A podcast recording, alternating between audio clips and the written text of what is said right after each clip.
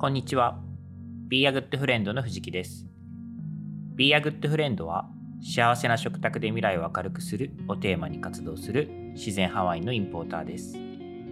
このポッドキャストではワインは大好きだけれどそんなに詳しくないという方のために今よりもっと自然派ワインとお友達になれるようなヒントをお届けしたいと思っています。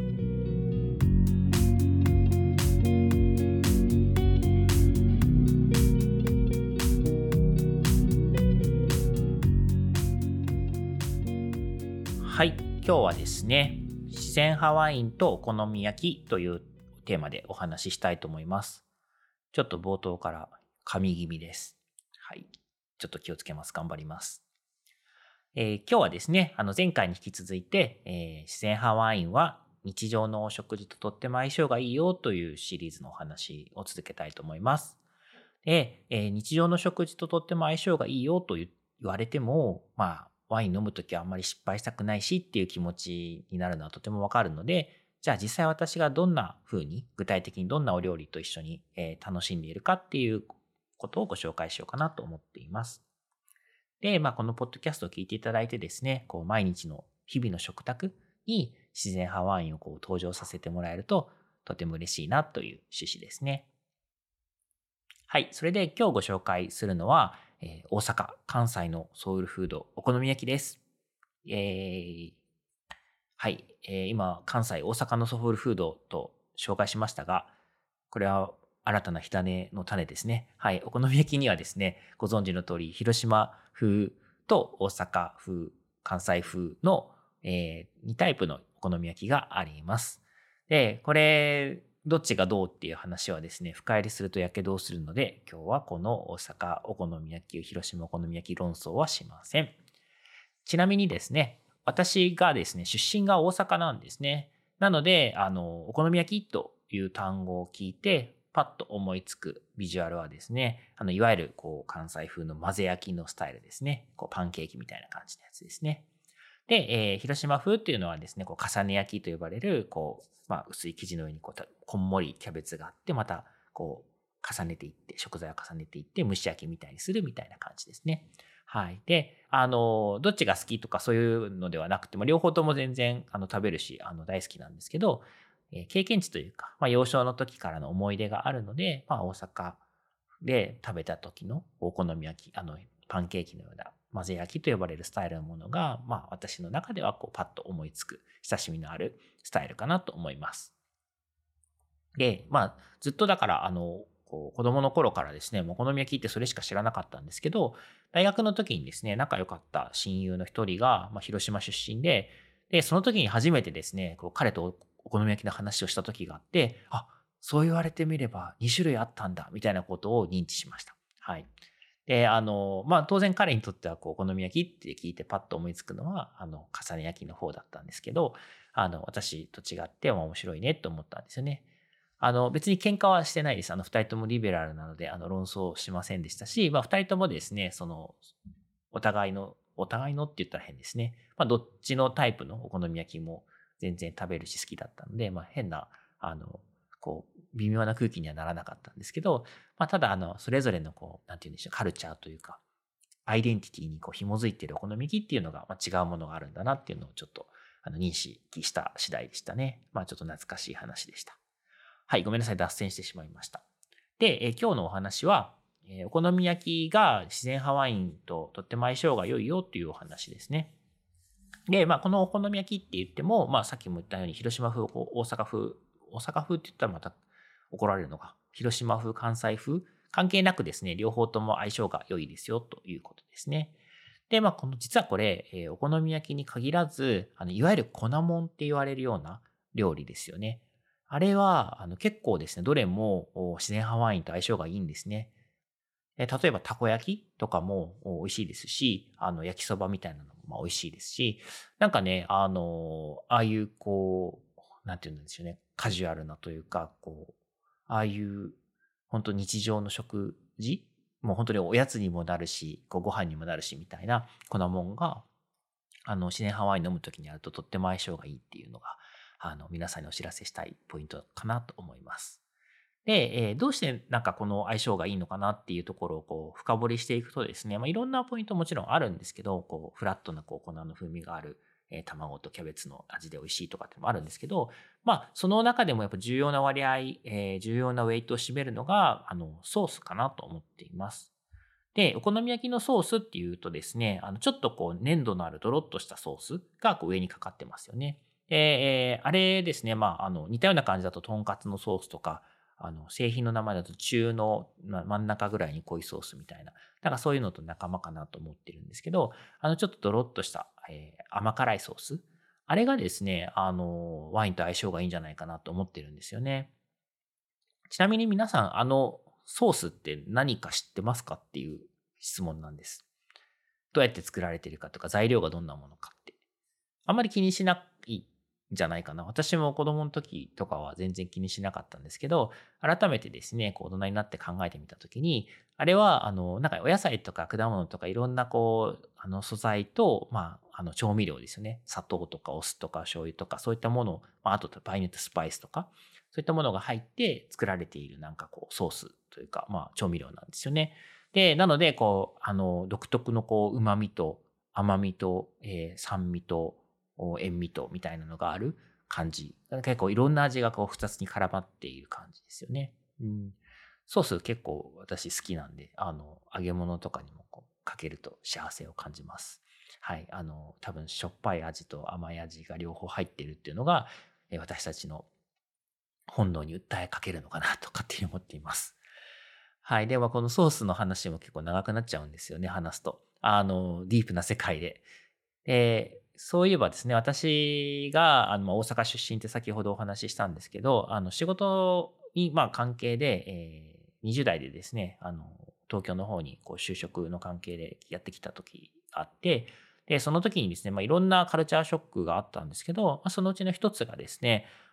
調味料が全然違うと。まあ、スーパーに行ってこう棚に並んでいる調味料の、まあ、メーカーとか種類とか、あとはもう買ってみて味もなんかちょっと違うみたいなことにびっくりしました。で、まあ、これはですね、こうスーパーに限らず、ご飯を食べるお店とかに行ってもですね、やっぱり使われているこう調味料の味わいとか、味の決め方、バランスみたいなものが微妙になんか関西と違っているなっていつも思っていて、それがこう、最初面白いなと思って、やっぱりなんか地域が変わると味付けが変わるんだなみたいな、なんかそういうこうことをこう認識したんですよね。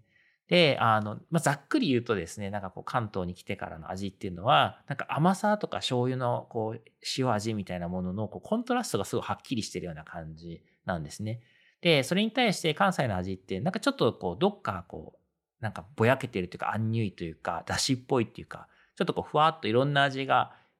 するみたいな、なんかそういう味わいの、まあ、イメージでした。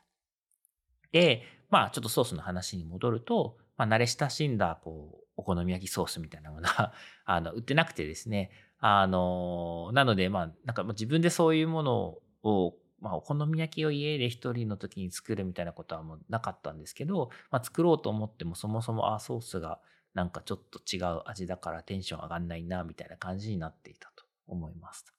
はい、でもまあそのソースっていうのがね、ワインに合うよっていうことだったんですけど、で、時はすっかり流れてしまって、今どうしてるかってことなんですが、まあ、私今茨城県に住んでいるので、まあ、当然ながら相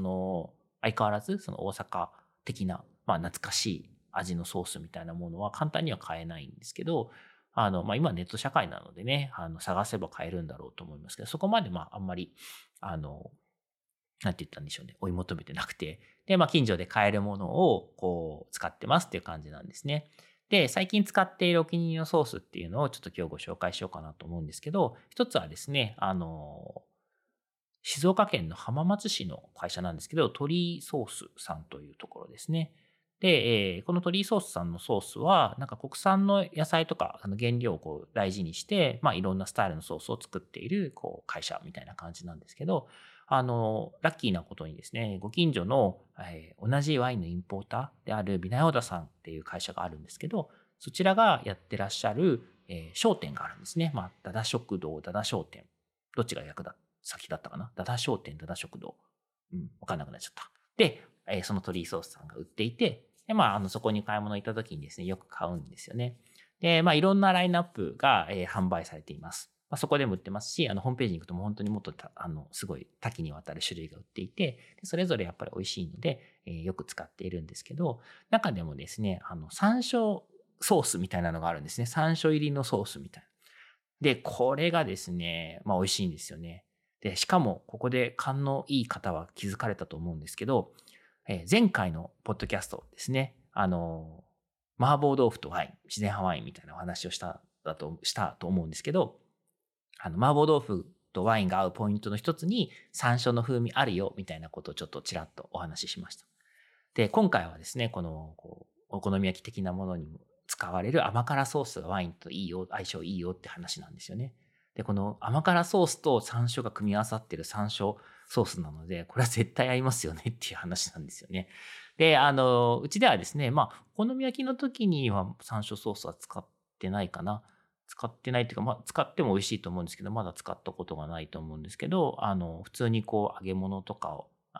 フライとかをこう作ったり買ってきたりした時に使ったりとか、キャベツにかけて食べたりとかってしてます。ですごく美味しくいただいておりますということですね。で、もうちょっと手に入りやすい、どこでも売ってそうなブランドだとですね、高橋ソースという、メーカーさんがあって、そこのソースも買うことありますね。で、多分ちょっと品揃えの良い調味料とかいろいろ置いてあるようなスーパーとかでも置いてあるんじゃないかなと思うんですけど、ここのソースもそういう意味でアクセスしやすいっていう意味で、普段使いというかスタンダード的な商品として、うちでもたまに買ったりしますと。で、ここの会社さんすごい素敵だなと思うのは、結構こう、オーガニック素材、有機栽培の素材を使った商品っていうのをいろいろ展開されていて、で、そういう意味でちょっと私たちもそういうものを選びたいっていうのがあるんですね。何せ、ワインの作り手たちとか、野菜の生産者さんたちが大事にしたい価値観みたいなものを、私たちも共有したいので、それはワインだけではなくて、食材だけではなくて、調味料とかもそういったコンセプトに合うものを選べればいいかなっていう意味合いで、オーガニックのものがあるとどちらかというとそちらを選ぶっていう風にしてるんですね。もちろん、美味しくなかったら買わないんですけど、美味しいので、で、その美味しい中で、選択肢の中で、オーガニック、有機栽培の素材使ってるみたいなところは、プラスアルファというか、積極的にそちらを選ぼうっていう風にしてるって感じですね。はい。で、最後にですね、ちょっとお好み焼きに戻ろうかなと思うんですけど、お好み焼き食べるときに、じゃあ、どんなタイプのワイン合わせたらいいのっていうお話ですね。で、前提としてですね、どんな自然派ワインでも美味しいと思います。白赤問わずというか、何飲んでいただいても大丈夫だと思いますっていう感じなんで、あえてですね、強いて言えばというか、あえて絞り込めばと言われたら、どういうお話をするかっていうことなんですけど、そういうときはですね、フランスのボジョレー地方という地方があって、そこの赤ワイン、ガメイという品種で作られた赤ワインの自然派ワインをちょっと一度試していただけるといいかなと思います。これ別にこれだけが合うわけではなくて、他の産地のワインでもいいですよ。いろんな相性がいいものたくさんあると思うんですけど、ちょっと何かしらお勧めしないといけないとすると、ピックアップするとしたら、ボジョレー地方のワインを選ぶかなと思います。で、ボジョレー地方っていうのはですね、そろそろニュースも漏れ聞こえてくる頃かと思うんですけど、ボジョレーヌーボーと言われる、11月に紹介される新種ですね。あれの産地なんですね。ボジョレーっていうのは産地の名前で、でヌーボーっていうのは新種ってことなんですけど、で、このボジョレーのワインなんですけど、実はですね、この産地、ちょっとこれは別の回に、産地話みたいな感じでしたいと思うんですけど、ちょっとジェネラルな話としてはですね、販売に苦戦しているワイナリーみたいなのが多い地域なんですよね。それはいろんな事情があるんですけど、はい。で、なんですけど、販売に苦戦している人が多い、高単価で売れないみたいな、なかなか生計を成り立たせるのが大変みたいな人が多い地域なんですけど、カウンターカルチャー、的な感じで、実は自然派ワインの作り手もめちゃくちゃたくさんいるエリアになっているんですね。なので、結果的にですね、私にとっては、すごく選択肢が多い、地方になります。で、実際大好きな、作り手たちがたくさんいて、で、その人たちのワインと一緒に、お好み焼きとか食べれた最高みたいな感じですね。はい。で、まあ、手前味噌なんですけど、まあ、私たち Be A Good Friend でもですね、ボジョレの地方でワインを作っているブノア・カミュという生産者がいてですね、まあ、彼のワインとかあれば、まあ、すごくよく合うので、まあ、一緒に飲んだりとかしてますね。まあ、ちょっとブノアのワイン今ですね、輸入元私たちのところで今品切れ中だったりするので、こんな話を聞いてもすぐ飲めないじゃんみたいなのあるんですけど、まあ、近々ですね、新しいロットが入荷してくる予定があるので、そうするとですね、また全国のお店、飲食店さんとか、ワインショップさんとかでも見かける機会があるといいなと思うので、まあ、入ってきたりとか、ワインがリリースされたりしたら、このポッドキャストでも少し触れたいと思っていますと。はい。あ、そうですね。さっき最後にって言ったんですけど、大事なことをもう一つ、付け加えさせてください。飲食店の話なんですけど、まあ、関西やっぱ多いんですけど、自然派ワインとお好み焼きのコンビで楽しめるお店っていうのは実は結構あります。関西だけじゃなくて関東にもたくさん、まあたくさんっていうのは何をもってたくさんかわかんないですけど、ちょいちょいあるので、ですごく本当に相性が良くて、幸せをお届けできると思うので、ぜひですね、自然派ワイン、お好み焼きとか、ナチュラルワイン、お好み焼きとかで検索していただいて、ちょっと見つかったお店に機会があったら行ってみていただけると嬉しいなと思います。はい。ということで、今日は自然派ワインとお好み焼きについてお話をさせていただきました。このポッドキャストを聞いた感想やコメント、ご質問などは番組名自然派ワインとお友達とハッシュタグをつけて Twitter、Facebook、Instagram などでお寄せいただけるととても嬉しいです。いただいたご質問などはこの配信の中でお答えしていきたいと思っています。今日も最後までありがとうございました。